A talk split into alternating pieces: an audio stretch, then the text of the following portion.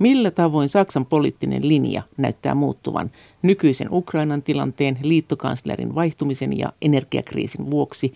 Ja mitä meidän nyt kannattaa oppia siitä, miten me aikoinaan suhtauduimme Venäjään ennen sen viime keväistä hyökkäystä Ukrainaan? Näistä asioista keskustelee akatemiatutkija Timo Miettinen Helsingin yliopiston Eurooppa-tutkimuksen keskuksesta. Tämä ohjelma on Brysselin kone ja minä olen Maija Elonheimo. Timo Miettinen kirjoitti vähän aikaa sitten kirjan nimeltä Eurooppa, poliittisen yhteisön historia. Ja kun Euroopasta ja EUsta puhutaan, niin silloin on syytä puhua myös Saksasta. Joten minkälaisena Timo Miettinen näkee Saksan poliittisen tilanteen juuri nyt? Ensinnäkin tämä, tämä kysymys tästä aikakauden muutoksesta, eli Zeitenwendestä, joka Saksassa on noussut hyvin vahvasti keskusteluun, niin Mä että Saksassa vielä tällä hetkellä kuitenkin julkisessa keskustelussa on enemmän hypoteesi kuin vahva väittämä siitä, että tämmöinen suuri muutos on tapahtunut. Eli saksalaiset tällä hetkellä koettelee omaa suhtautumista Venäjään ja, ja kysyy sitä, että onko he liikaa kiinni vielä tietyissä menneisyyden oletuksissa, menneisyyden rakenteissa ja mitä tämä uusi suhde Venäjään, mitä uusi suhde geopoliittiseen todellisuuteen, ylipäätänsä sotilaalliseen varustautumiseen, mitä se tarkoittaisi. Tämä tarkoittaa ei pelkästään Venäjän suhteen arviointia, vaan myös monen muunlaisten periaatteiden, jotka on keskeisiä saksalaisessa keskustelussa, kuten pasifismi tai ylipäätänsä vetäytyminen tietynlaisista aseriisuntasopimuksista tai aseistautumista vähentävistä rajoitteista, niin kaikki tämä on, on vielä tällä hetkellä Saksassa kesken, mutta selkeästi on niin, että maa on jonkinlaisessa käymistilassa oman turvallisuuspoliittisen tilanteensa suhteen. Ehkä yksi aspekti, jonka mä nostaisin esiin, on historia. Ja Saksahan on eurooppalaisessa keskustelussa yleensä jonkinlainen malliesimerkki rakentavasta suhtautumisesta historiaan Saksassa on kriittinen ja reflektoiva suhde omaan menneisyyteen, joka on hyvin keskeinen osa sitä poliittista kulttuuria ja, ja yhteiskuntamallia. Mutta se kysymys, jonka saksalaiset on ehkä tällä hetkellä joutunut kysymään, että onko tämä kiinnittäytyminen historiaan, onko se pelkästään hyvä asia tai tuottava asia vai onko se Saksalle myös jonkinlainen taakka, jonka valossa he ei pysty ottamaan sellaisia askeleita, joita ehkä muut eurooppalaiset maat on ottaneet. Tarkoitat tätä turvallisuuspolitiikkaa? Turvallisuuspolitiikkaa, ylipäätänsä puolustusmenoja, asevienti, kysymyksiä, Ukrainan aseistamista, se on mikä on Saksassa tietysti iso kysymys. Entäs Et, tämä Venäjän suhde? Saksalla on lämmin Venäjän suhde ollut ja nyt ollaan sitä mieltä, että vaikuttaa siltä, että vaikka oli jonkunnäköinen itseruoskintakausi mm. tässä kun Ukrainan sota alkoi, tämä nyt tämä viimeisin vaihe, niin eh, onko siellä nyt otettu muutamia askelia ta- takaisinpäin, että onko ne nyt ihan me, luottopelureita meillä, kun me tuomitaan Venäjän toimet? No mä, mä sanoisin, että tämä arviointi on, on Saksassa kesken, mutta että kun sä nostit esiin tämän niin kuin Merkelin kauden no. perinnön, niin tämähän on hyvin keskeinen kysymys koko Saksalle, koska Merkelin kausi 16 eh, vuotta näyttäytyy pitkään saksalaisessa keskustelussa ennen kaikkea vakauden vaurauden aikakautena, jolloin Saksa oli selkeästi, Saksa nousi taloudelliseksi ja poliittiseksi mahdiksi Euroopassa ja, ja Merkel oli keskeinen henkilö ratkaisemaan monia eurooppalaisia kriisejä, varsinkin 2010-luvulla aina eurokriisistä pakolaiskriisiin, turkkisopimukseen, tämän tyyppisiin kysymyksiin. Ja tämä on nyt saanut kyllä jonkin verran uusia sävyjä Saksassa ja on kysytty, että onko kuitenkin Merkelin kausi ollut myös tietynlaisen niin strategisen ajattelun pysähtyneisyyden aikaa. Ja erityisesti siitä näkökulmasta, että tämä kysymys energiariippuvuudesta Venäjän kanssa, sillä ei oikeastaan tehty juuri mitään. Ja ajatellaan vielä sitä niin kuin Saksan tilannetta niin kuin erityisesti, niin tällä hetkellä niin kuin mun nähdäkseni aika paljon keskitytään niin kuin Saksan ikään kuin energiapolitiikan valintoihin jotenkin hyvin niin kuin rajatussa mielessä, että minkä takia Saksa on luopunut ydinvoimastaan. Ja, ja, ja tämä niin kuin ongelma on haluttu rajata hyvin vahvasti tämmöisiin niin kuin pieniin energiapoliittisiin valintoihin. Kun mä taas ajattelen, että kyllä siinä taustalla on kuitenkin enemmän Merkelin aikakauttakin määräävä hyvin vahva säästämistendenssi ja haluttomuus investoida uudenlaiseen teknologiaan, uudenlaiseen teollisuuteen, joka voisi auttaa tässä hyvin energiaintensiivisen teollisuuden ylittämisessä. Se, että tekikö, tekikö Merkel jotakin aktiivista estääkseen näitä uudistuksia vai olisiko kaivattu, että hän olisi johtanut enemmän? No se kritiikki, jota monet Joo. esittää Saksassa tällä hetkellä on se, että tämä Saksan teollisuuspolitiikan linja Merkelin aikakaudella oli jollain tavalla pysähtyneisyyden. Ja se, oliko se, tota... ja se, se, oli, se oli aikakausi, jolloin Saksa nousi säästämisen Euroopan mestariksi, jopa säästämisen maailmanmestariksi. Vaihtotaseen tasapaino oli niin kuin maailmanennätystasolla, ja mikä tarkoitti, että Saksa hyöty taloudellisesti hyvin vahvasti tästä omasta teollisuuspoliittisesta linjastaan, jonka ytimessä on tämä hyvin energiaintensiivinen teollisuus, halpa energia Venäjältä sekä sitten hyvin vahvasti myös sitten Kiinan markkinat. Ja kaikki nämä on jollain tavalla kyseenalaistunut viime aikoina ja on, on paljon ääniä Saksassa, jotka ajattelevat, että Saksan olisi pitänyt tehdä enemmän, ei vaan energiapolitiikan alueella, vaan ylipäätänsä koko teollisuuspolitiikan tai niin kuin yleisen infran kehittämisen alueella. Saksa on monessa suhteessa jälkijättöinen maa, mitä tulee yhteiskunnan digitalisoitumiseen ja tämän tyyppisiin mm. kysymyksiin. Ja se, että pitääkö Saksassa olla yksi Euroopan suurimmista lannoteteollisuuksista, niin on sellainen kysymys, jota, jota tämän tyyppisen niin kuin modernin teollistuvan maan on kysyttävä itseltään.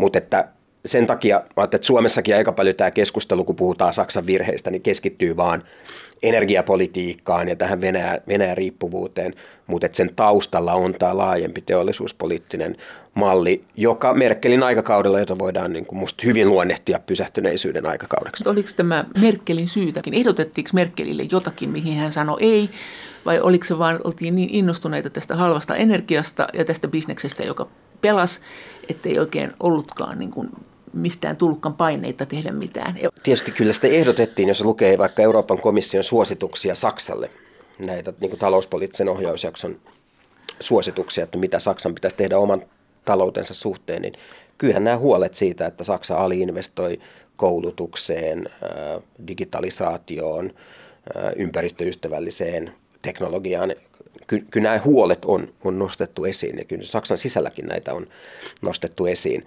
Mutta että kyllä tämä niin kuin, ä, poliittisesti tämä halvan energian ja Saksan vientiteollisuuden ä, liitto on ollut hyvin vahva ja ei sen takana pelkästään ole niin poliittiset voimat, vaan Saksassa on totta kai hyvin vahvoja niin teollisuusjärjestöjä, erityisesti itäisen Saksan puolella, joissa, joissa tämä Venäjä-suhde on nähty hyvin tärkeänä ja joissa sitten ei ole, jotka ei ole muodostanut sellaista painetta niin lähteä modernisoimaan Saksan teollisuutta. Ja tietysti sitä on hyödyttänyt monet sellaiset asiat kuin, että esimerkiksi Saksassa työttömyysaste on eurooppalaisessa vertailussa ollut verrattain matala ja sellaista painetta ikään kuin luovalle tuholle, joka on usein tämän tyyppisen kehityksen edellytys, niin ei ole myöskään muodostunut. Entä ylipäänsä, mikä se nyt on tunnelma? Luuletko että Merkel valittaisi uudestaan, jos hän olisi ehdolla, että onko hänen tähtensä kertakaikkisesti sammunut? Tosin tuntuu siltä, että Olaf Scholzinkan tähti ei ole noussut.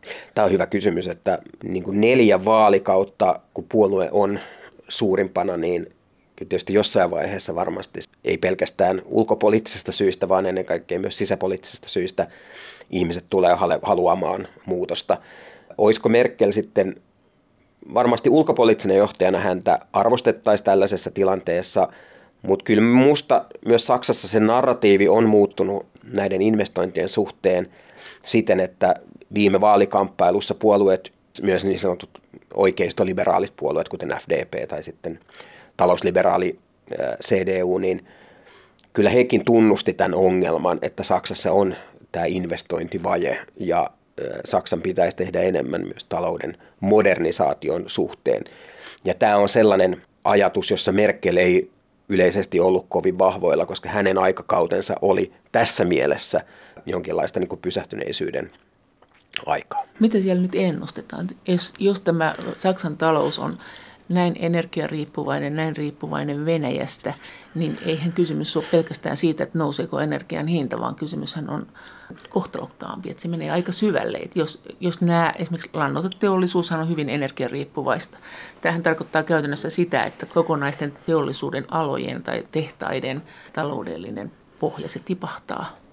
Kyllä tämä on se keskustelu just mitä Saksassa käydään, eli Eli Saksassa tosiaan kotitalouksien lämmitys nojaa hyvin vahvasti maakaasuun ja teollisuudessa se on hyvin keskeinen energialähde. Ja sä nostit esiin tämän kemian teollisuuden, joka on noin 3 prosenttia Saksan BKTstä. Se on hyvin suuri maakaasun käyttäjä ja kemian teollisuudessa maakaasu ei ole pelkästään vaan energialähde, vaan se on osa tätä raaka-aineiden valmistusprosessia. Ja, ja sikäli, että jos tämä kaasutoimitukset Nord Stream 1 kautta katkeaisi äkillisesti kokonaan, niin kyllä se olisi tämän tyyppisille teollisuuden aloille vakava paikka. Ja nyt tietysti on Euroopassakin pyritty löytämään korvaavia maakaasulähteitä, yrittää rakentaa terminaaleja nestemäiselle maakaasulle, mutta sanoisin, että kyllä tämä Saksan ongelma ei ehkä ihan pelkästään näillä ratkea, vaan kyllä se vielä tällä hetkellä niin kuin tarkoittaa sitä, että Euroopassa yleisesti pitää säästää, nämä varastot pitää saada kuntoon ja täytettyä ennen talvea, mutta sitten myös on luotettava jossain määrin tähän Venäjän hyvän tahtoisuuteen siinä, että tämä nykyinen Nord Stream-putki, joka on nyt käytössä, niin sieltä kaasua tulee. Ja, ja tämä, on, tämä on kyllä Saksassa niin kuin vakava pohdinnan paikka. Akatemiatutkija Timo Miettinen Helsingin yliopiston Eurooppa-tutkimuskeskuksesta. Entäs tämä suhde Venäjään? Miten sä näet sen? Siinä, kun Venäjä hyökkäsi nyt Ukrainaan, niin siinä vaiheessahan oltiin hiljaa, mutta sitten sit, sit rupesi Saksa steppailemaan sinne ja tänne, että saat, ei saatu oikein selville, että kenen puolella se on. Mä ehkä itse näkisin sen niin, että oikeastaan se ensimmäinen reaktio oli pikemminkin musta aika yhtenäinen Saksassa, että se oli hyvin, käytettiin kovaa kieltä ja ää, tuomittiin Venäjää yksiselitteisesti kautta linjan. Mutta se iso kysymys tulee siinä, että mitä sen jälkeen, mitä se tarkoittaa suhteessa Saksan omiin rajoituksiin, mitä tulee esimerkiksi asevientiin, jotka, on, jotka tulee sen omasta poliittisesta kulttuurista ja, ja oikeusperinteestä, sekä sitten ää, tähän, tähän niin kuin energiariippuvuuteen ja siihen, että millä aikataululla e, erityisesti tästä kaasuriippuvuudesta ää, pitäisi päästä eroon. Ja Saksassa nousi oikeastaan kaksi tulkintaa siitä. Ensimmäinen, joka sanoi, että mahdollisimman nopeasti pitäisi tämä katkaista, oli taloudellinen shokki mitä vaan, tai taloudellinen shokki, siis energiariippuvuus, energiariippuvuus pitää katkaista mahdollisimman nopeasti, kun taas sitten on paljon esimerkiksi teollisuuden etujärjestöissä voimia, jotka näkee, että tällä nopea katkaisu enemmän satuttaisi Saksaa kuin hyödyttäisi sitä, että pelätään niitä ikään kuin reaktiovaikutuksia, mitä tulisi siitä, että jos, jos tämmöinen keskeinen energia lähtee katoaisi hyvin nopealla aikataululla. No entä se asevienti tuota, mm. siinä Ukrainan sodan tai Venäjän hyökkäyksen, tämän viimeisimmän hyökkäyksen jälkeen, niin miten se meni? Seurasit sen kuinka tarkkaan? Se, sehän oli aikamoista, niin kuin, että välillä ne sanoivat, että me viedään ja välillä ei. Ja miten se sen näit? Ja nythän ne sitten lisää puolustusmenoja. Öö, joo, tässä on ehkä kaksi ulottuvuutta. Ja. Ensimmäinen on tämä Saksan omien puolustusmenojen lisääminen, joka, jossa tehtiin hyvin paljon, tehtiin tämä ylimääräinen sadan miljardin investointi lupaus, mutta sitten toinen on tämä asevienti, jossa sitten Saksassa omasta niin perustuslaillisesta perinteestä tulevia rajoitteita hyvin paljon sen suhteen. Saksa on toimittanut hyvin paljon materiaaliapua Ukrainalle. Keskeinen poliittinen kysymys siellä liittyy näihin niin raskaisiin asejärjestelmiin. Ja kyse on siitä, että mitä voidaan tehdä ilman, että tulkinta on se, että Saksa on jollain tavalla sodan osapuoli tai tarjoaa Ukrainalle sellaisia aseita, jotka mahdollistaa sitten hyökkäyksen esimerkiksi Venäjän maaperälle. Ja tässä esimerkiksi niin kuin Saksa on se oli pitkään epä, epätietoisuutta siitä, että tuleeko tätä raskasta aseapua. No sitten Saksa teki jossain vaiheessa lupauksen näiden ilmatorjuntalaitteistojen toimittamisesta sekä sitten erilaisten tämmöisten tankkijärjestelmien toimittamisesta. Mutta siinäkin ainakin Ukrainan esittämän kritiikin mukaan, niin Saksa on jonkin verran hidastellut näiden toimituksessa. Eli, eli että vaikka on pitkään, koko kevään luvattiin, että näitä toimituksia Joo. tulee, niin niiden niin varsinainen toimittaminen sitten veny, veny aina tänne kesälle asti. Mutta Saksassa selkeästi se niin kuin keskeinen poliittinen jakolinja menee sen, sen niin kuin raskaan aseistuksen välillä, että, että siinä, siinä sitten vaara on, että saksalaiset näkee, että he, heistä tulisi jollain tavalla sen sodan osa. Onko, onko se kysymys nimenomaan tästä toisen maailmansodan jälkeisistä päätöksistä, että ei, me, ei, me, me ei nyt sodita, vai onko kysymys kuitenkin Venäjän ja Saksan energiariippuvuudesta, jonka takia Saksa ei uskalla tehdä tätä? Mä sanoisin, että se energiariippuvuus on tässä ehkä kuitenkin se toissijainen kysymys. Että kyllä, kyllä se ehkä suuremmat rajoitteet kuitenkin tulee sieltä Saksan omasta historiasta. Siellä ja... ei mitään piilossa olevaa ystävyyttä, että siellä ei Scholz käy supisemassa Putinin kanssa, Macronin kanssa.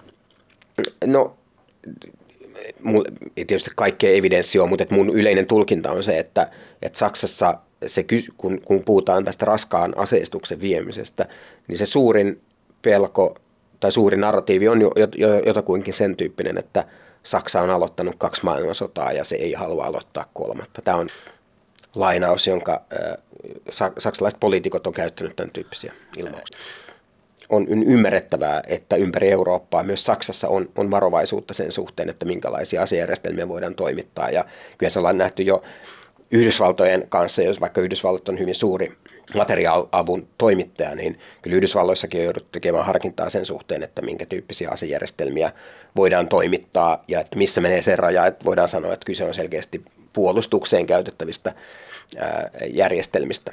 No miten sä näet nyt, kun Saksassa valta vaihtuu? No miten se vaikuttaa ensinnäkin Saksan suhteeseen EU-hun? Merkelhän oli tämmöinen, sanottiin aina, että Merkelille esitettiin asioita ja Merkel seurasi, että miten poliittinen keskustelu etenee ja sitten se ilmeisesti vähän niin kuin voittajien puolelle sitten kääntyi ja antoi heille tukensa, mikä on tietysti aina viisasta, mutta ärsyttävää tietenkin niiden kannalta, jotka koittaa taistella asioita onko Saksan EU-politiikka muuttunut? Siltähän se nyt vähän näyttää, että se on tullut niin kuin räväkämmäksi ja se, se on ehkä myös miettii enemmän Saksan etua. Tässäkin on ehkä kysymys, jota pitäisi katsoa vähän niin yksitellen todistusaineistoa läpi peilaten. Ja ehkä niin kuin yksi kysymys, jossa Saksa niin kuin perinteisesti on ollut tiukka liittyy esimerkiksi näihin budjettisääntöihin. EU-budjettivalvontaan, minkä tyyppisiä alijäämäsääntöjä, kuinka paljon maat saa velkaantua. Ja ainakin perinteisesti Saksaa on pidetty tämmöisen sääntöperustaisen ajattelun jonkinlaisena puolustajana, jossa halutaan, että, että yhteisiä sääntöjä noudatetaan hyvinkin vahvasti. Ja tämä on sellainen kysymys, jossa Saksa on aina joutunut hieman punnitsemaan, erityisesti viimeisen kymmenen vuoden aikana, että missä kysymyksessä voi antaa periksi kuitenkin pitäen kasassa sen perus euroalueen rakenteen, joka hyvin paljon tukee se Saksan oman, omaa vientiteollisuutta ja on, on hyvä Saksan kilpailukyvylle ja Saksan teollisuuspolitiikan perusmallille. Ja, ja tässä jälleen kerran tämä kriisi on johtanut siihen, että Saksassa on jouduttu miettimään, että minkä tyyppiset ratkaisut EU-tasolla olisi parhaita siitä näkökulmasta, että toisaalta jollain tavalla halutaan puolustaa sitä sääntöperustaista ajattelua, mutta samalla ei haluta ottaa riskiä siitä, että yksittäiset maat joutuisi sellaisiin vaikeuksiin, jotka saattaisi johtaa esimerkiksi euroalueen hajoamiseen. Ja tässä Saksa on mun nähdäkseni jälleen kerran jatkanut tämmöistä merkilläistä perintöä, että se on pyrkinyt navigoimaan tämmöisen niin keskitien niin haminoilla ja, ja, ja pyrkinyt puolustamaan pitkällä tähtäimellä kyllä tätä sääntöperustaista ajattelua, mutta suostunut siihen, että koronakriisin aikana sekä sitten tämän Venäjän hyökkäyssodan alettua, niin näitä budjettisääntöjä ei haluttu ei ole haluttu saattaa voimaan vielä esimerkiksi tälle vuodelle tai ensi vuodelle. No entä tämä Saksan näkemys siitä EUn kehittämisestä, että Saksa ja Ranskahan haluaisi nyt, että perussopimus avattaisi ja oletamme monet, että siellä haluttaisiin lisää valtaa EUlle. Sitten kun se avataan se perussopimus, toisaalta Saksahan ihan avoimesti ajaa federalisaatiota mutta heidän käsityksensä federalisaatiosta se voi ollakin sitten semmoinen, että he vaan haluaa selkeyttää näitä rajoja näissä määräysvalloissa vai? No, niin, no jos ajatellaan niin kuin Saksan omaa federalistista no. perintöä, mitä Saksassa federalismi tarkoittaa, niin se on nimenomaan alueiden valtaa. No. Eli, eli sitä, että valta on hajautettu ja se vallanjako keskusvallan ja, ja alueiden välillä on, on mahdollisimman selkeää. Ja Minusta hyvällä syyllä voidaan esittää, että se mitä Euroopassa on tapahtunut viimeisen kymmenen vuoden aikana, niin on, on se, että nämä valtasuhteet on jossain määrin niin kuin hämärtyneet ja keskeiseen asemaan on noussut monia sellaisia toimijoita, joille ei ole ehkä haluttu tai joille ei ole alun perin ajateltu sellaista roolia kuin mitä heillä tässä tämän niin kuin kriisien jälkeisessä maailmassa, ei, Euroopan keskuspankki. keskuspankki. Ehkä tämmöiset niin EU-oikeuden äh, ulkopuolella toimivat instituutiot ja instrumentit, kuten vaikka Euroopan vakausmekanismi, niin on ehkä toinen esimerkki sellaisesta, että mitkä toimii vähän niin kuin erityyppisellä logiikalla kuin äh, tämmöinen vahva äh, liittovaltiotason toimija tai sitten niin kuin alu, alueet. Mitä veikkaat, miten käy? Saako ne avattua sen perussopimuksen? Jos sen Pandoran lippaan avaa, niin sitähän tulee aikamoinen hässäkkä. Ensinnäkin siellä on kaiken näköistä iltalypsyn mahdollisuutta, että jos tietyt maat suostuu johonkin, niin ne voi vaatia jotain etuja ja neistä voidaan neuvotella ja Ja tämä voi olla todella pitkä prosessi. Joo, ja tämä on tietysti yksi sellainen syy, minkä takia sitten Suomi on päätynyt kielteiselle kannalla. Ja, ja eikä se keskeinen kysymys tosiaan on se, että mitä, mitä sillä niin kuin avaamisella tavoiteltaisiin. Yksi kysymys on tosiaan nämä uudet instituutiot ja instrumentit, että onko niiden oikeudellinen asema tarpeeksi vahva ja selkeä. Ja sitten ehkä yksi erityinen kysymys, jonka pohtimisen tarve on noussut esiin viimeisen kymmenen vuoden aikana, on tämä oikeusvaltio- ja demokratiakehitys. Ja siinä uskon, että ympäri Eurooppaa aika monessa paikassa nähdään, että nämä nykyiset EUn instrumentit puuttua hyvin ongelmalliseen vaikka ihmisoikeuskehitykseen tai demokratiakehitykseen Puola ja Unkarin kaltaisissa maissa, niin ne perussopimuksesta löytyvät instrumentit on auttamatta liian heikkoja. Niin ja sitten siinä tässä perussopimuksessa olisi se, että siellä tulisi enemmän näitä määräenemmistöpäätöksiä semmoisiin asioihin, jotka, joihin tähän mennessä on vaadittu yksimielisyys. No sitä on perusteltu, että näin pitää tehdä, koska Unkari esimerkiksi voi torpata jotain asioita halutessaan sitten sitä vastaan itselleen jotakin etuja tai estääkseen omasta mielestään liikaa puhetta tästä oikeusvaltioperiaatteesta. Tämä on se, niin kuin se mm. ongelma, joka sitten huolestuttaa monia maita, että jos mm. mennään määräenemmistöpäätöksiin sellaisissa asioissa, joka haittaa joitain yksittäisiä maita, niin tilanne on hankala. Entäs esimerkiksi jonkun Suomen osalta, jolla on kaikenlaisia erityiskysymyksiä, koska meidän maantiede ja luonto ja talous on tämmöistä kuin se nyt on. Niin ehkä Suomen kannalta Mä että se keskeisin kysymys, jossa, jossa se määräenemmistöpäätös, missä, missä sitä niin kuin, voitaisiin käyttää ennen kaikkea, niin on, on EUn ulkopolitiikka, Joo. jossa sitten Suomen kannalta mä ajattelen, että ne ongelmat ei välttämättä olisi niin suuria, että Suomi nyt yleisesti, Suomen kannat on aika lähellä EUn yhteisiä kantoja ja Suomella ei ole yleisesti ole ollut tarvetta neuvoston kontekstissa lähteä hirveästi kyseenalaistamaan EUn julkilausumia. Me ollaan. Ää, toinen on e, sitten nämä oikeus- ja sisäasiat, joissa tämä yksi keskustelun, keskeinen keskustelun kohde on, on liittynyt tähän turvapaikkajärjestelmän uudistamiseen, jota on estäneet myös nämä hy, hyvin vahva veto-oikeus, joka Euroopassa on. Ja, ja siinäkin se oikeastaan tilanne on se, että tätä nykyistä Dublin-järjestelmää ei oikeastaan ikinä suunniteltu sellaiseksi taakanjako- tai vastuunjakojärjestelmäksi, joka siitä periaatteessa on ikään kuin vaivihkaa tullut tai jo, jo, jo, jonne niin kuin käytetään, että ne maat, jotka ottaa vastaan pakolaisia niin, ja, ja käsittelee turvapaikanhakemuksen, ne olisi myös sitten niitä sijoitus, sijoitusmaita. Ja tällaiseksi instrumentiksi sitä ei ole koskaan tarkoitettu, ää, mutta tässä Suomi tämmöisen niin kuin reunavaltion ää, alueena tai reuna, reuna-alueen maana, niin voisi ehkä potentiaalisesti olla hyötyjänä tämän tyyppisestä kehityksestä, että tämä nyt vihdoin saataisiin avattua ja, ja, ja muodostettua jonkinlainen vastuujakomekanismi EUn sisällä. Tarkoitat siis sitä, että jos Venäjän puolelta tulee meille jotakin suuria ihmisryhmiä, niin silloin, jos tämmöinen mekanismi saataisiin aikaiseksi, niin me hyödyttäisiin siitä. Mutta entäs mitä haittaa meille olisi siitä, että me ei voitaisi kaataa jotakin tiettyä asiaa EUssa? Tietysti nykyiselläänkään Suomi yksin ei voi on, on monia kysymyksiä, mitä Suomi ei voi yksin, yksin kaataa.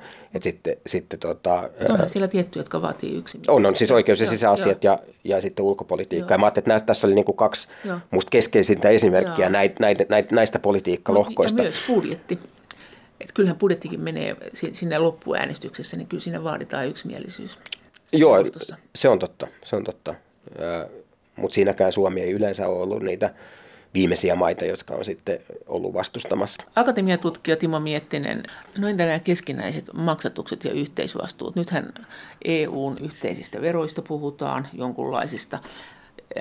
Miten muuta on tulossa? Miten, miten sä näet, että, ja miten käy Suomen? Minkä, miten tämä tulee heijastua? Meillä on nyt eduskuntavaalit, jotka on tietenkin myös EU-vaalit, koska eduskunta päättää monista EU-asioista ja meidän EU-linjastamme. Niin mitä, mitä myrskyteisi, mitä sä odotat, mitä suuria tapahtumia tällä saralla? Tämä on minusta hyvä kysymys ja, ja se on sellainen, jota pitää kyllä tarkastella täysin avoimesti ja kaikki vaihtoehdot silmällä niin kuin pyydellä pitäen. Ehkä tällä hetkellä monethan puhuu, kun tämä Venäjän hyökkäyssota alkoi, että nyt, nyt tulee taas uudet elpymisrahastot ja muut, niin sen suhteen minusta se tulkinta on pikemminkin päinvastainen, että ne EUn niin kuin yhteiset toimet – esimerkiksi tämän niin fossiilienergiasta irtaantumiseen, joka EU-komission näissä aloitteissa tunnetaan Repower EU-ohjelmana, niin se on kyllä taloudellisesti ollut hyvin niin kuin vaatimaton ja, ja siinä, mun, mun nähdäkseni se on aika vähän ollut tämmöisiä niin kuin aitoja yhteisvastuuelementtejä. Se keskeinen sisältö oikeastaan tuli siitä, että jonkin verran EU-budjetin varoja pyrittiin uudelleen kohdentamaan tähän tarkoitukseen, mutta myös sitten, että ää, tätä elpymisvälineen, niin kun, kun siinä on osa on näitä suoria tukia ja osa on tätä lainaa, niin niitä ehtoja muutettiin siten, että niitä laina, tätä lainaosuutta voidaan käyttää sitten tähän tarkoitukseen myös. Siihen energia, energia niin tota, riippuvuuden vähentämiseen. Joo. Joo, joo. Et sitä pyrittiin niin kuin tarkentamaan, mutta että sekin on sellainen raha, joka ei välttämättä tule ikinä käyttöön, koska monet maat ei koe tarvetta, että he, he tarvitsevat tätä Laina. niin kuin laina, lainaosuutta. Niin, että on vaan muutamia maita, jotka on sanonut, että he tulee sitä käyttämään. Mitä tulee nyt uusia? Mitä sä oletat, että nythän tämä energiakriisi, niin ollaanko siellä nyt kehräämässä jotakin uusia tukia kärsiville maille ja miten Suomen käy?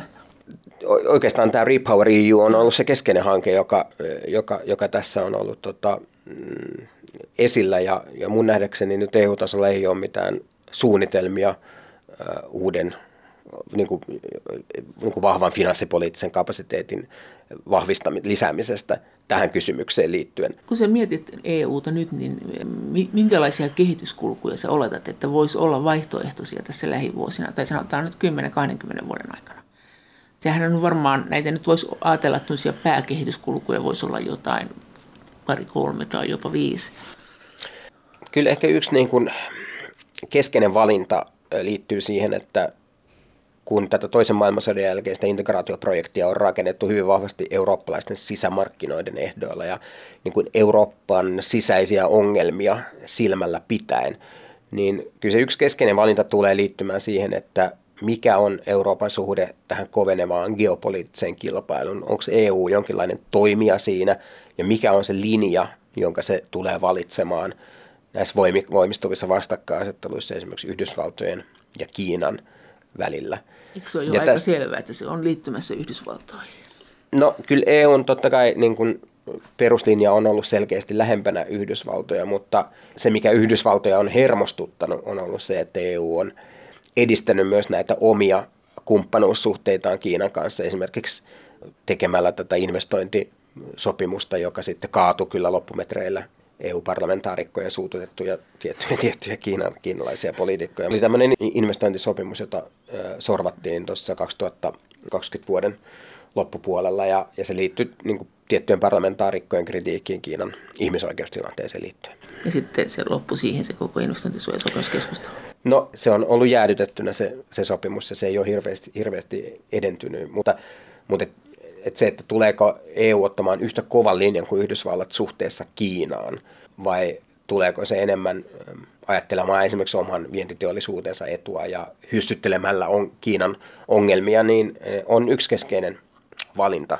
jonka, jonka niin kuin tuloksia me tullaan näkemään. Ja että tietysti Euro, EU-maat käy kauppaa Kiinan kanssa hyvin vahvastikin. Ja keskeinen kysymys on tämä teknologiariippuvuus, jossa, jossa sitten Euroopassa on paljon puhuttu tämän strategisen autonomian tärkeyden edistämisestä, eli aidosti oltaisiin tiettyjen kriittisten materiaalien suhteen enemmän omavaraisia kuin aikaisemmin. Ja se, että minkä takia esimerkiksi EU-pakotteet osuu niin kovaa Venäjään, niin johtuu siitä, että Venäjä on hyvin Venäjä ei ole kovinkaan omavarainen esimerkiksi teknologiakehityksen suhteen. Ja se, että kun teknologia vientiin asetetaan merkittäviä pakotteita, niin se aidosti osuu Venäjään. Ja tässä monet maat, e-, erityisesti Ranska, on ajanut sellaista linjaa, että myös Euroopan pitäisi olla aiempaa omavaraisempi tietyn niin kuin, äh, esimerkiksi puolijohdeteollisuuden suhteen. Ja toinen on tietysti tämä, että EUn tämä niin puolustus- tai sotilaallinen toimintakyky, tuleeko EU kehittämään sitä – vai tuleeko olemaan sellainen asia, joka tulee jäämään enemmän ää, sitten valtioiden, valtioiden vastuulle? Eli kun tuossa sun Eurooppa-kirjassa sä just kerrot, kuinka mm. kauppaa, kaupan uskottiin olevan tämmöinen rauhan tai ja tämähän oli tavallaan tämä idea, että Venäjän kaupan kanssakin, että kun meillä on näin paljon menetettävää kummallakin puolella, niin ei me voida kauheasti ruveta riitelemään. Niin usko tähän alkaa nyt ilmeisesti myös hiipua. Se on tietysti kiinnostavaa, että heijastuuko se myös EUn sisämarkkinoille, että niitäkin on pidetty niin kuin rauhan takeena, mutta kyllähän, kyllähän tämä, nämä erilaiset taloudet, niin kyllähän tämä on ihan keskeinen riidan siemen meille. Joo, ja kyllä mä ajattelin, että siinä kirjassa se mun ikään kuin kuvaus siitä, että miten tämä ajatusprosessi on syntynyt, niin ei ole jotenkin siten, että, että se olisi täysin naivi ja yleisesti hyväksytty näkökulma, että kunhan vaan kauppaa lisätään, niin se johtaa hyvinvointiin ja onneen, vaan että oikeastaan se keskustelu jo, jo sieltä 1700-luvulta lähtien on ollut hyvin niin kuin monisyistä ja siinä on ollut hyvin monia eri näkökulmia, joita on pohdittu. Mutta se, ehkä se keskeinen niin kuin virhe nyt suhteessa tähän nykyisyyden tilanteeseen on se, että ehkä liikaa luotettiin, että ne markkinat ikään kuin automaattisesti tuottaa sitä poliittista lähentymistä, vaan, vaan se, että sitä kauppaa, se, sillä on niin kuin tämmöistä, sillä on voimaa, jos sitä osataan käyttää strategisesti ja siten, että sen esimerkiksi kaupan avaamiselle asetetaan tiettyjä ehtoja poliittisen kehityksen suhteen. Että Venäjän siis pitää edistyä tällä ja tällä saralla, demokratian kehityksen saralla tai, tai millä ikinä, ja, ja sitten nämä taloudelliset suhteet voidaan edistää. Ja se virhe, minkä Eurooppa on tehnyt, erityisesti niin kuin Saksa tässä nyt on varmasti se keskeinen esimerkki, on se, että, että on luotu vain pelkästään riippuvuussuhde ilman mitään niin kuin ikään kuin vastavuoroisuutta tai ilman mitään strategista näkymää siihen, että mitä taloudellisesta, taloudelliselta yhteistyöltä haetaan tai minkä vipuvartena sitä taloudellista yhteistyötä käytetään. Mutta, onko, mutta voisiko, se, voisiko se susta reilu peli, olisiko se susta niin kuin minkään moraalin kannalta, tämmöisen historiallisen moraalin kannalta reilu peli, että me tota, asetettaisiin Venäjälle niin kuin ehtoja, että teillä pitää olla tämmöiset ja tuommoiset vaalit ja tämmöiset ja tuommoiset tuomioistuimet. Ja Venäjä e, sitten ei saisi esittää meille mitään, niin kuin esimerkiksi minkälaiset tuomioistuimet meillä pitää olla tai millaiset vaalit meillä pitää olla, että ää, eikä se noin voi mennä. No, e, e, e. Siis me tarkoitan, että jos me mm. puututaan niiden sisäpolitiikkaan niin kuin kaupan ehtona, mutta, mutta mehän ollaan, me halutaan myös sitä energiaa, niin kyllähän tuossa ajattelutavassa niidenkin pitäisi sit saada puuttua meidän sisäpolitiikkaan tai EUn sisäisiin asioihin. No musta, musta se logiikka ei, ei me, ei? me, me, me niin kuin ihan täysin näin. Siis on totta kai niin, että on, on legitiimiä, että Venäjällä on erilaisia intressejä – mutta niin ensinnäkin niin kuin perusvaatimus tietysti pitäisi olla se, että maa ei aloita hyökkäyssotaa naapuriin. Et tässä on niin kuin, niin kuin ensimmäinen ehto, mikä, on, mikä pitää esi- Joo, mutta siis tavallaan Venäjähän on jollain tavalla tällä samalla reitillä, kun se selittää sitä, että tämä on – tai siis me, me ollaan eri mieltä, mutta Venäjähän on kuitenkin perustellut tämän tällä NATO-laajenemisella, tämän tarpeensa hyökkäämiseen, että, tämä on niin kuin, että myös meiltä päin ollaan niin kuin tultu sinne lähemmän. Niin. Ja me ollaan sitä paheksuttu tätä keskustelua siis Euroopassa yleensä, tai tätä Venäjän argumentaatiota Euroopassa aika paljon. Niin, ehkä siinä tullaan kysymykseen siitä, että mitkä on jotenkin sellaisia asioita, mistä voidaan neuvotella ja, niin. ja mistä ei. Et, et kyllä se vaatii jonkinlaista rajanvetoa sen, sen välillä, että – et musta niin normaalissa tilanteessa, jos kyse olisi EU ja jonkun toisen alueen, niin ajatellaan, että Venäjä nyt ei ole se keskeinen mm. esimerkki, niin on totta kai niin, että molemmilla puolilla, osapuolilla on omia intressejä, jotka pitää ottaa huomioon. Tämä on varmasti niin kuin kaiken niin kuin diplomatian tai, tai minkä tahansa neuvottelujen lähtökohta, toisen intressien tunnustaminen. Mutta sitten pitää myös jotenkin ymmärtää, että mitkä on sellaisia asioita, joista voidaan neuvotella ja mistä ei. Ja se on musta niin poliittista, poliittisen arvostelukyvyn kysymys. Nämä asiat ei varmasti ole niin kuin absoluuttisia, että et ne ei ole tullut mistään taivaasta, mutta että Mut kyllä, kyllä niin kuin meillä ää, mä ajattelen, että myöskään se, että, että taloudellista yhteistyötä käydään niin kuin minkä tahansa kanssa, niin kuin maan, kanssa. Ma- maan kanssa tai minkä tahansa, minkä, tyyp, minkä tahansa tyyppisten johtajien kanssa, niin – ei sekään ole mikään yleispätevä periaate, vaan se vaatii erilaisten niin näkemysten ja intressien yhteensovittamista. Ja, ja sitten jos tietyt niin perusarvot hy- hyväksytään lähtökohdaksi, niin sit se, se antaa mahdollisuuden siihen, että eri, erilaisista erimielisyyksistä voidaan niin myös, myös käydä, käydä kauppaa. Akatemiatutkija Timo Miettinen Helsingin yliopiston Eurooppa-tutkimuskeskuksesta. Mutta kuitenkin tuossa äsken sanoit, kun sä aloitit, että mm. meidän olisi pitänyt vaatia EU, EU olisi pitänyt vaatia Venäjältä niin kuin tietyn tyyppistä kehitystä, että me nyt suostutaan ostamaan sieltä Joo. halpaa energiaa. Niin ollaan siinä, tämä ei ole mitenkään ongelmatonta, että miten me moraalisesti voidaan keltään vaatia, etenkin kun sä oot just kirjastasi puhunut tästä universalismista, että ei tämmöiset arvot ole absoluuttisia ihmiskunnan arvoja, vaan niin, voidaanko me vaatia mitään. Totta kai voidaankin, mutta hankala on tilanne. Niin, ky- kyllä. Ja, ja mä että tätä on politiikka, että se on erimielisyyksiä niin kuin, ää, taidetta. Y- taidetta ja, ja, ja kykyä niin kuin käsitellä niitä. Mutta se, että ylipäätänsä toinen osapuoli tunnustetaan jollain tavalla niin kuin legitiimiksi neuvotteluosapuoleksi, niin, niin kuin mun nähdäkseni edellyttää sitä, että esimerkiksi jonkun maan johtaja, sillä on, se nojaa jonkinlaiseen oikeutukseen hänen valtaansa. Että kyse ei ole mistään diktaattorista, joka vaan sortaa kansalaisiaan, vaan, vaan se, että toinen osapuoli on niin kuin legitiimi edustamaan jotain kansakuntaa, niin se vaatii tuekseen tietynlaiset mekanismit. Ja siitähän on oikeastaan kyse, että mutta uskotko tosiaan, että se olisi voinut toimia, että olisi, jos olisi, oltu, että olisi ollut niin hyvä, että me olisi tässä vuosikausia aina, kun me olisi ostettu öljyä, niin vaadittu, että nämä paikallisvaalit tuolla ja tämä teidän, nämä teidän syrjäalueiden, että ne, ne, niiden koululaitos ei ole nyt oikein hyvässä kunnossa tai mikäli eläkejärjestelmä, että me vaaditaan, että se on kunnossa aina, kun me taas ostetaan teet lisää öljyä. Että on se niin aika absurdi ajatus, että Venäjä olisi alistunut siihen. Äh ehkä, ehkä se oli, mutta että on se myös absurdia, että me ei vaadittu mitään. Että me vaan muodostetaan tämmöinen riippuvuussuhde, jota sitten Venäjä oikeastaan voi, että me annetaan ne avaimet Venäjälle ja se Venäjä voi kiristää sitä kaasuruuvia, jos me tehdään jotain, jos me ei hyväksytä esimerkiksi Venäjän hyökkäystä. Mutta jos sä olisit saanut valita, niin mitä sä olisit vaatinut ensimmäisenä Venäjä? Kyllä mä ajattelen, että ne keskeisimmät, ei ne liity sellaisiin, että mikä on koulutus tai eläkejärjestelmä yleensä, ne, ne, ne, vaan ne vaatimukset yleensä liittyy sen tyyppisiin kysymyksiin, että mikä on ihmisoikeuksien tilanne, mikä on poliittisen järjestelmän tilanne, oikeuslaitoksen riippu, riippumattomuus ja, ja tämän tyyppiset kysymykset, koska ne tietysti myös tarkoittaa sitä, että ne maat on taloudellisessa mielessä myös luotettavia kauppakumppaneja. Ää, tarkoitatko, että me olisi voitu sanoa niin, että me ei osteta teiltä öljyä ennen kuin te lopetatte tuon homoseksuaalien vainon? Tai te, mitä siltä olisi voinut vaatia siltä poliittiselta järjestelmältä semmoista, mikä olisi voinut mennä läpi? Siis olisiko, olisiko voinut mennä tuo ihmisoikeusjuttukaan läpi? Tämä on totta, että on niin minusta hyvä olla kriittinen sen suhteen, että mikä on niin kuin realistista ja niin kuin, mitä mikä olisi voinut vaatia. Ja, niin. ja, ja tota, niin kuin, mikä on niin kuin Euroopan taloudellinen painoarvo tällaisessa kysymyksessä, mutta... Ja moraalinen.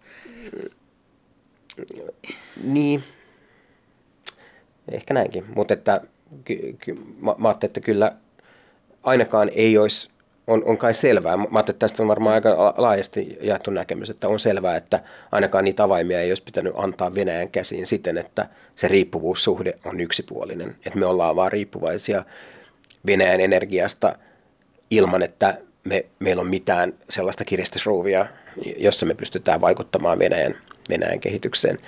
Ja, ja kyllä mä ajattelen, että taloudellista yhteistyötä, siihen pitää sisältyä myös tietty poliittinen puoli siten, että kauppakumppaneita, niiltä pitää edellyttää tietynlaisia, tietynlaista niin kuin ihmisoikeusperiaatteiden kunnioittamista. Eikä, eikä tämä koske pelkästään Venäjää, vaan myös myös vaikka se, Kiinaa. Olisiko meidän historiallisesti, olisiko meillä ollut joku momentum, mikä me tav- tavallaan missattiin vielä isommin?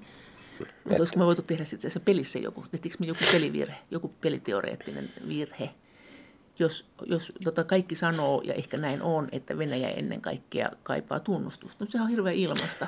Että me voidaan tunnustaa, me voidaan järjestää paraateja, me voidaan lähettää kunniakirjoja, me voidaan kutsua päivällisille. Tämähän on kaikki tota, tuntuu siltä, että ihan joo, kyllä ja loputtomia. Niin ehkä se, ehkä se meidän niin kuin virhe oli, oli kaksinainen. Se, se oli ensinnäkin, niin se, se liittyi siihen niin kuin tavallaan uudistumiskyvyttömyyteen, josta me puhuttiin jo vähän mm. aikaisemmin, että, se, että me annettiin sen riippuvuuden Joo. muodostua. Toinen oli se ehkä niin kuin älyllisempi, jossa me ei sitten nähty niin, niin kuin ikään kuin Venäjän todellista luonnetta, tai sitä nyt kun Niinistö mm. sanoi, että, että sodan kylmät na, kasvot, niin. niin. sodan kylmät kasvot naamareiden. Me ei nähty naamareiden taakse. Kyllä tämän tyyppisen niin kuin kritiikin voi, voi minusta hyvin, hyvin esittää. Ja se on tapahtunut niin kuin monella yhteiskunnan eri tasolla. Se on tapahtunut kaupassa, se on tapahtunut poliittisen elitin tasolla, se on tapahtunut kulttuurikysymyksissä tai kulttuuriviennissä, kulttuurivaihdossa. Ää, niin kuin hyvin monella eri, eri tasolla, jossa se, jossa se riippuvuus on muodostunut. Ja, ja varmasti niin kuin kaikilla tasoilla olisi, olisi voitu tehdä enemmän. Eikö se olennaisempi? Mitä me olisi voitu tehdä? Siis, jos se naamari tippuu, siellä on ne sodan kylmät kasvot, että se vilahtaa, mutta mitä silloin voi tehdä? Ei vaan siis, että mitä oltaisiin tietysti aikaisemmin voitu nähdä, että mikä on se yhteiskuntamalli tai poliittinen todellisuus, johon Putin on kiinnittynyt. Mitä se ajattelee valko ja Ukrainan kaltaisista maista? Mikä on se ajattelumalli, joka hänen poliittista projektiaan ajaa eteenpäin ja sitten muodostaa omat kantamme sen perusteella. Mutta onhan me siis todennäköisesti, me on nähty se, jos siellä on Ukrainan armeijaa koulutettu vaikka kuinka monta vuotta ennen tätä tapahtumaa, niin kyllä joku porukka on nähnyt, joka on käynyt siellä kouluttamassa ja se joku porukka on varmaan, sen tiedoista on varmaan valtionjohto ollut tietoinen. Kyllähän me oli monia ihmisiä, jotka varoitteli, niin kuin varoitteli Venäjän uhasta geopoliittisesti ja heitä ei eri syistä haluttu kuunnella, heidän näkemyksiään ei otettu tosissaan. Ja nyt voi sanoa, että, että oliko sitten jonkinlaisia niin kuin, erilaisia pidäkkeitä eri yhteiskunnan tasoilla, minkä takia näin ei tapahtunut. Että näitä varoituksia ei otettu tosissaan. Minkä takia ihan niin kuin muutama viikko ennen sodan alkua, niin Yhdysvallan tiedustelutietojakin, joiden mukaan Venäjä tulee aloittamaan tämän hyökkäyksen, niin ei, monet ei halunnut ottaa tosissaan. Ja mistä, mistä tämä johtuu? Sehän on se kysymys. Ei, mulla, ei, mulla ei ole siihen mitään yksinkertaista no, vastausta, mutta, mutta et on, on selvää, että ää, ei ole myöskään niin, että meidän ajatukset oli jotenkin väistämättömiä, vaan että kyllä meidän pitää pystyä sanomaan, että me oltaisiin tietyissä tilanteissa pystytty myös ajatella ja valita toisin. Mutta mitä olisi voitu tehdä toisin? Mikä tämän olisi estänyt? se, että mikä, mikä sen olisi estänyt, ei välttämättä ole se kysymys, mutta kyllä me oltaisiin voitu heikentää Venäjää jo aikaisemmin asettamalla äh, kovempia pakotteita. Oh. Me oltaisiin voitu irrottautua fossiilienergiasta. Äh, Venäjä on kasvattanut niin kuin sadoilla miljardeilla viime niin kuin Krimin valtauksen jälkeen omaa niin sanottua sotakassansa, jonka keskeisin tulonlähde tulee näistä energiamyynneistä. Ja, ja nämä on kaikki asioita, mitä oltaisiin voitu tehdä, mutta ne, että olisiko ne estäneet, niin on, on totta kai toinen kysymys, mutta ne olisi ainakin vaikuttaneet siihen, että minkä tyyppisestä asemasta Venäjä tähän konfliktiin lähtee. Mm. Akatemiatutkija Timo Miettinen, mitä sä näet? Ranskassa siellä on ne keltaliivit, siellä on se Le Pen, siellä on nyt Macron, kuitenkin hän on nyt mm. vallassa. Ja kuitenkin Ranskasta aina sanotaan, että seuratkaa Ranskaa. Se, mitä Ranskassa tapahtuu, niin se on usein levinnyt muualle Eurooppaan, se on levinnyt jopa muualle maailmaan. Näet sä siellä jotain kiinnostavaa aatteellista tai mitään? Siis Ranskan poliittinen kulttuuri on, on mielenkiintoinen, koska siellä myös tapahtuu aika nopeasti isoja liikkeitä ja tämä Macronin nousu ja perinteisen puoluekentän rajut muutokset on todella mielenkiintoisia ilmiöitä. Ja se ehkä niin se isoin, että mikä se Ranskan poliittisen järjestelmän ydin, niin on ehkä tämä uudenlainen niin jako kolmeen blokkiin, joka on jonkin, jonkin verran erilainen kuin perinteinen vasemmisto-oikeisto-blokkiajattelu, joka Euroopassa on ollut hallitsevin. Eli on selkeästi vasemmistoblokki, ja sitten on tämmöinen niin konservatiivinen oikeistoblokki, ja sitten on tämä talousliberaali keskustablokki, niin kuin Macron tätä omaa liikettään kutsuu. Ja tämän järjestelmän hallitseminen on haastavaa ja sen seuraaminen on kyllä mielenkiintoista. Ja on mielenkiintoista nähdä, että toimiiko Ranska tässä jonkinlaisena laboratoriona myös muulle Euroopalle, että tapahtuuko tämän tyyppistä kolmijakoa myös muissa maissa. Mutta siinähän on se ongelma siinä, että se Macron, joka siellä nyt kuitenkin sen presidenttiyden sai, niin se puoluehan on kuitenkin hirveän henkilöitynyt. Jos tämä on laboratorio, jos tämä on joku, joka saattaa levitä EUn tämä malli, niin tämähän on demokratian kannalta ikävää, jos se on henkilöitynyt, niin sitten äänestäjä ei voi ennakoida, mitä siellä tapahtuu. Niin, no, musta tässä on ehkä kaksi kysymystä. Se, mikä on ehkä demokratian kannalta ikävää Macronissa monen, ko, monen niin kuin, kommentaattorin mielestä, on tietty keskusjohtoisuuden malli tai tietty niin kuin, jopa autoritäärisyys, joka on osittain tulee siitä Ranskan Joo. presidentillisestä mallista.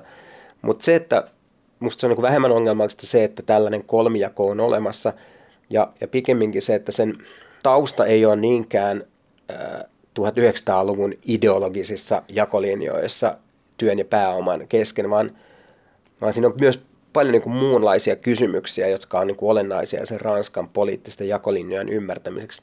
Ennen kaikkea se iso Ranskan hyvinvointimallin kriisi, joka on alkanut sieltä niin kuin 89-luvun luvulta lähtien, ja miten siihen niin kuin reagoidaan. Siis että Et kaik- väestö köyhtyy osin? Väestö köyhtyy ja perinteistä teollisuustyötä häviää.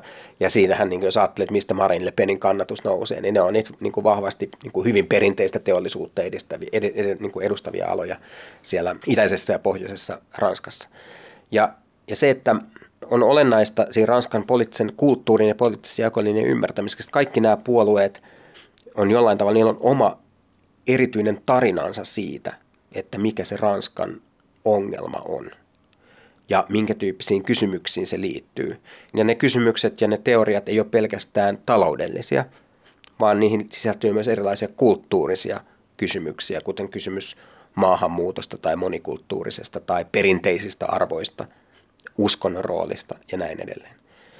Ja siinä mielessä Ranskan niin kuin poliittista järjestelmää ei pidäkään tulkita, vaan ikään kuin pysyvien ideologisten positioiden näkökulmasta käsin, vaan olennaista on se tapa, jolla nämä kolme eri blokkia sanottaa sitä suurta Ranskan tarinaa tai kriisiä, joka määrittää ja se sanoo, sitä valtiota. Että Löpön niin porukka niin imee voimansa tästä teollisuustyöväestön heikkenevästä asemasta, haluaa sitä paremmaksi.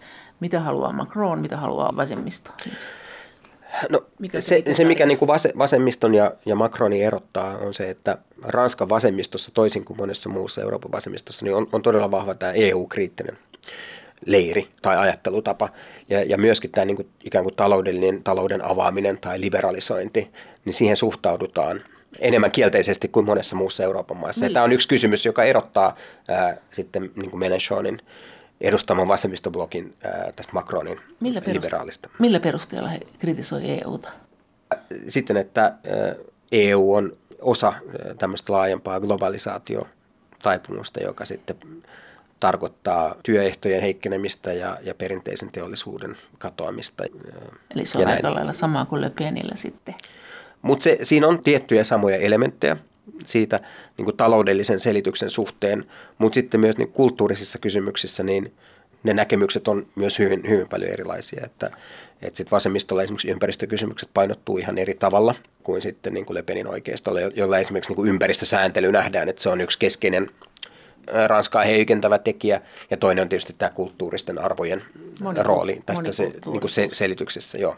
Sitä kannatetaan monikulttuurisuutta, eikö niin, vasemmistossa? Joo, kyllä, Joo. kyllä. Ja sitten Macron on ihan tavallaan perinteinen tämmöinen keskusta-oikeistolainen idea. Kyllä. Plus EU-hypetys. Niin, niin joo. joo, joo, siis Macron joo. on, on keskusta oikeistolainen, joka, joka, joka sitten ajattelee, että ikään kuin rakenteellisilla uudistuksilla Ranska taas nousee jaloilleen. Ja jo, joten sitten niin kuin kulttuuriset kysymykset, niissä on totta kai niin kuin hyväksyy Ranskan monikulttuurisen luonteen, siitä ei ole mitään epäselvyyttä, mutta jonka sitten puheessa esimerkiksi tietyt niin, ää, ranskalaiseen sekularismiin liittyvät kysymykset on saanut uudenlaista sijaa. Kirkon ja valtion erotus se, että mikä on uskonnollisten symbolien rooli julkisessa tilassa, niin Macron on siinä ollut aika, aika tiukka itse asiassa. Ja nämä rakenteelliset uudistukset, joita Macron ajaa, niin ne, on, ne ilmeisesti on sellaisia, jotka lisää näitä tuloeroja. Rakenteellinen uudistushan se on usein piilosana semmoiselle, vai mikä on Macronin rakenteellinen uudistus? No ehkä se keskeisin, mistä nyt puhutaan, on tämä eläkeuudistus, jossa Ranskan eläkejärjestelmä on itse asiassa aika, aika niin kuin antelias ja Ranskassa on hyvin, hyvin niin kuin matala eläköitymisikä. Ja, ja siinä mielessä niin tämä nyt ei välttämättä ole sellainen uudistus, joka, ää, no, siis vasemmisto ei ole sitä kannattanut, mutta myöskään niin tuloerojen näkökulmasta ei ole ehkä se niin kuin olennaisin. Tuloerojen näkökulmasta ehkä Ranskassa on katsottu jonkin verran tätä Saksan esimerkkiä ja, ja sitä, että miten osa-aikatyön roolia voisi vaikka lisätä yhteiskunnassa, niin kyllä nämä on olennaisia, mutta ehkä se eläkeuudistus on se kuitenkin keskeisin. Mutta toi on jännä, kun sä sanoit, että tämä voi olla ehkä laboratorio, tämä mm. voi olla EU-tulevaisuus, että tässä olisi tämmöinen jako, että olisi niin kuin kansallismieliset, osin populistiset, vahvasti mm. populistiset mm. kansallismieliset ja sitten äh, vasemmisto, joka on aika perinteinen vasemmisto ja sitten tämmöinen keskusta oikeistolainen mutta kyllähän tämä tavallaan on aika lailla tämä perinteinen jako. Tässähän nyt Ranskassa on kyllä kiinnostavaa myös se, että siellä ei pääse valtaan muuta kuin tämmöiset isot porukat, koska niiden vaalijärjestelmä on semmoinen, että se tiputtaa automaattisesti ne pienet pois, jos ei ne saa tarpeeksi ääniä. se on aika kurjaa niin kuin feministisille liikkeille, osin joillekin ympäristöliikkeille, sitten monikulttuurisuusliikkeille, että ne ei vaan pääse. Joo, no se, on, se on totta. Ehkä mä niin kuin se mun argumentti tai ajatus niin kuin tässä tapauksessa lähti siitä, että ne niin kuin poliittista kenttää määrittävät jakolinjat, ne ei tule vaan 1900-luvun ideologisista asetelmista, oikeiston ja vasemmiston tai pääoman ja työvoiman kesken, vaan ne kytkeytyy, kuten Ranskan tapauksessa, tietynlaisen hyvinvointimallin kriisiin ja sen selittämiseen. Eli ne kytkeytyy paljon enemmän tietynlaiseen tapahtumaan, historialliseen erityiseen tapahtumaan versus että ne tämmöiseen niin kuin ikuisiin ideologisiin positioihin. Ja, ja se on musta siinä erityistä, että, että se poliittinen kulttuuri, sen ytimessä on tämän hyvinvointimallin ja sen kriisin sanottamisen tarve. Mm, se, Macron sanottaa sen. No Macron hyväksyy semmoisen ehkä niin kuin perus, mikä ehkä EU-komissiossakin on valitseva linja, että Ranskan taloutta vaivaa tietynlaiset jäykkyydet ja siihen halutaan enemmän, enemmän joustoa. Ja osittain se liberalisointi on yksi tie, mutta sitten on näitä eläkeuudistuksen kaltaisia, mm, jossa, jossa pitää saada enemmän ihmisiä töihin. Ja, Markkinavoimille ää, enemmän valtaa. Joo, joo enemmän niin kuin... Sitten sit se kuitenkin liittää tähän se Macron tämän EU-hypetyksen, että Macronhan on hyvin EU-myönteinen, hän, hän kannattaa sitä eu Miksei, miksei liittäisi, koska EUhan on keskeinen tekijä tässä liberalisoinnissa, että EUhan on, on no, nimenomaan... että jos siellä vasemmisto ottaisi vallan EUssa, niin Macron kääntäisi kelkkansa tai takkinsa. Sanotaan kuitenkin, että Macron haluaa, että EUlla on valtaa ja Ranska on EU, pitää valtaa EUssa ja, ja Ranskan presidentti on EUn kuningas, kuten se on Ranskankin kuningas, koska sillä on niin paljon valtaa siis Ranskan presidentillä.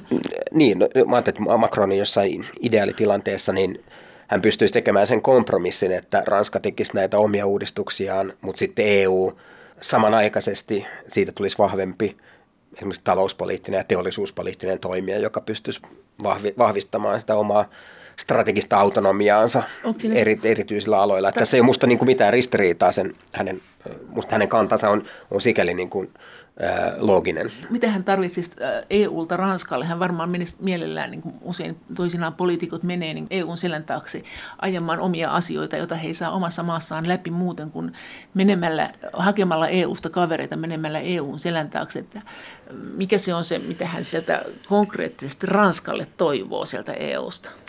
Sitä valtaako sen Ranskan kautta, valtaa koko EU-hun vai tarvitseeko hän siihen sisäpoliittiseen peliinsä sieltä argumentteja tai välineitä? Se ei ole ehkä olennainen. Että kyllähän varmasti saa niitä, äh, jos ajattelee jotain komission suosituksia Ranskalle, niin, niin kyllä ne on niin kuin Macronin politiikan mukaisia, mutta en mä usko, että hän ikään kuin tarvitsee niitä EUsta, että kyllä niin kuin, äh, Ranskassa näyttää olevan kannatusta hänen ajatuksilleen ilmankin sitä, että, että ne ikään kuin tulisi, että se olisi olennaista, että ne tulisi EUsta.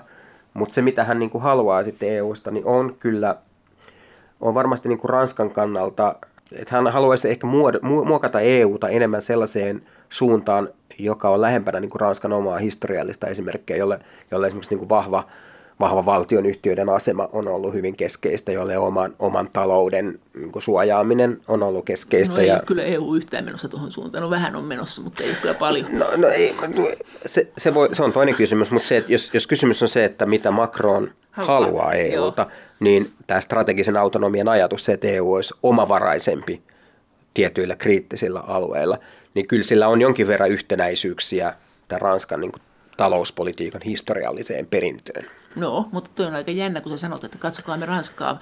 Kuitenkin siellä on kaksi EU-kriittistä puoluetta, yksi EU-myönteinen puolue. Jos tämä on mm. se EU-trendi, niin tämä on sitten kyllä jo aika hurja tilanne. Se on, se on totta, se on totta. Ei, ei, ei niin kuin EUn kannatus ole mitenkään itsestään selvää. selvää. Ja ehkä tämä on sellainen kysymys, joka, niin kuin mä sanoin kyllä siinä, että Ranskassa se, se vasemmiston suhtautuminen EU-hun on kuitenkin jonkin verran erityyppistä kuin monessa muussa EU-maassa. Ja on totta kai niin kuin mielenkiintoista nähdä, että tapahtuuko se sama kehitys myös muualla. Että, että Saksassa linkke on totta kai jonkin verran samantyyppinen, mutta Suomessa esimerkiksi vasemmistoliitto niin on huomattavan paljon enemmän EU-myönteinen kuin Ranska. Näin sanoi akatemiatutkija Timo Miettinen Helsingin yliopiston Eurooppa-tutkimuksen keskuksesta. Kiitos teille lähettämistänne viesteistä. Kaikki viestit ovat aina erittäin tervetulleita ja niitä voi lähettää sähköpostiin osoitteeseen maija.elonheimo.yle.fi ja sen lisäksi me voimme keskustella näistä asioista yhdessä Twitterissä aihetunnisteella Brysselin kone.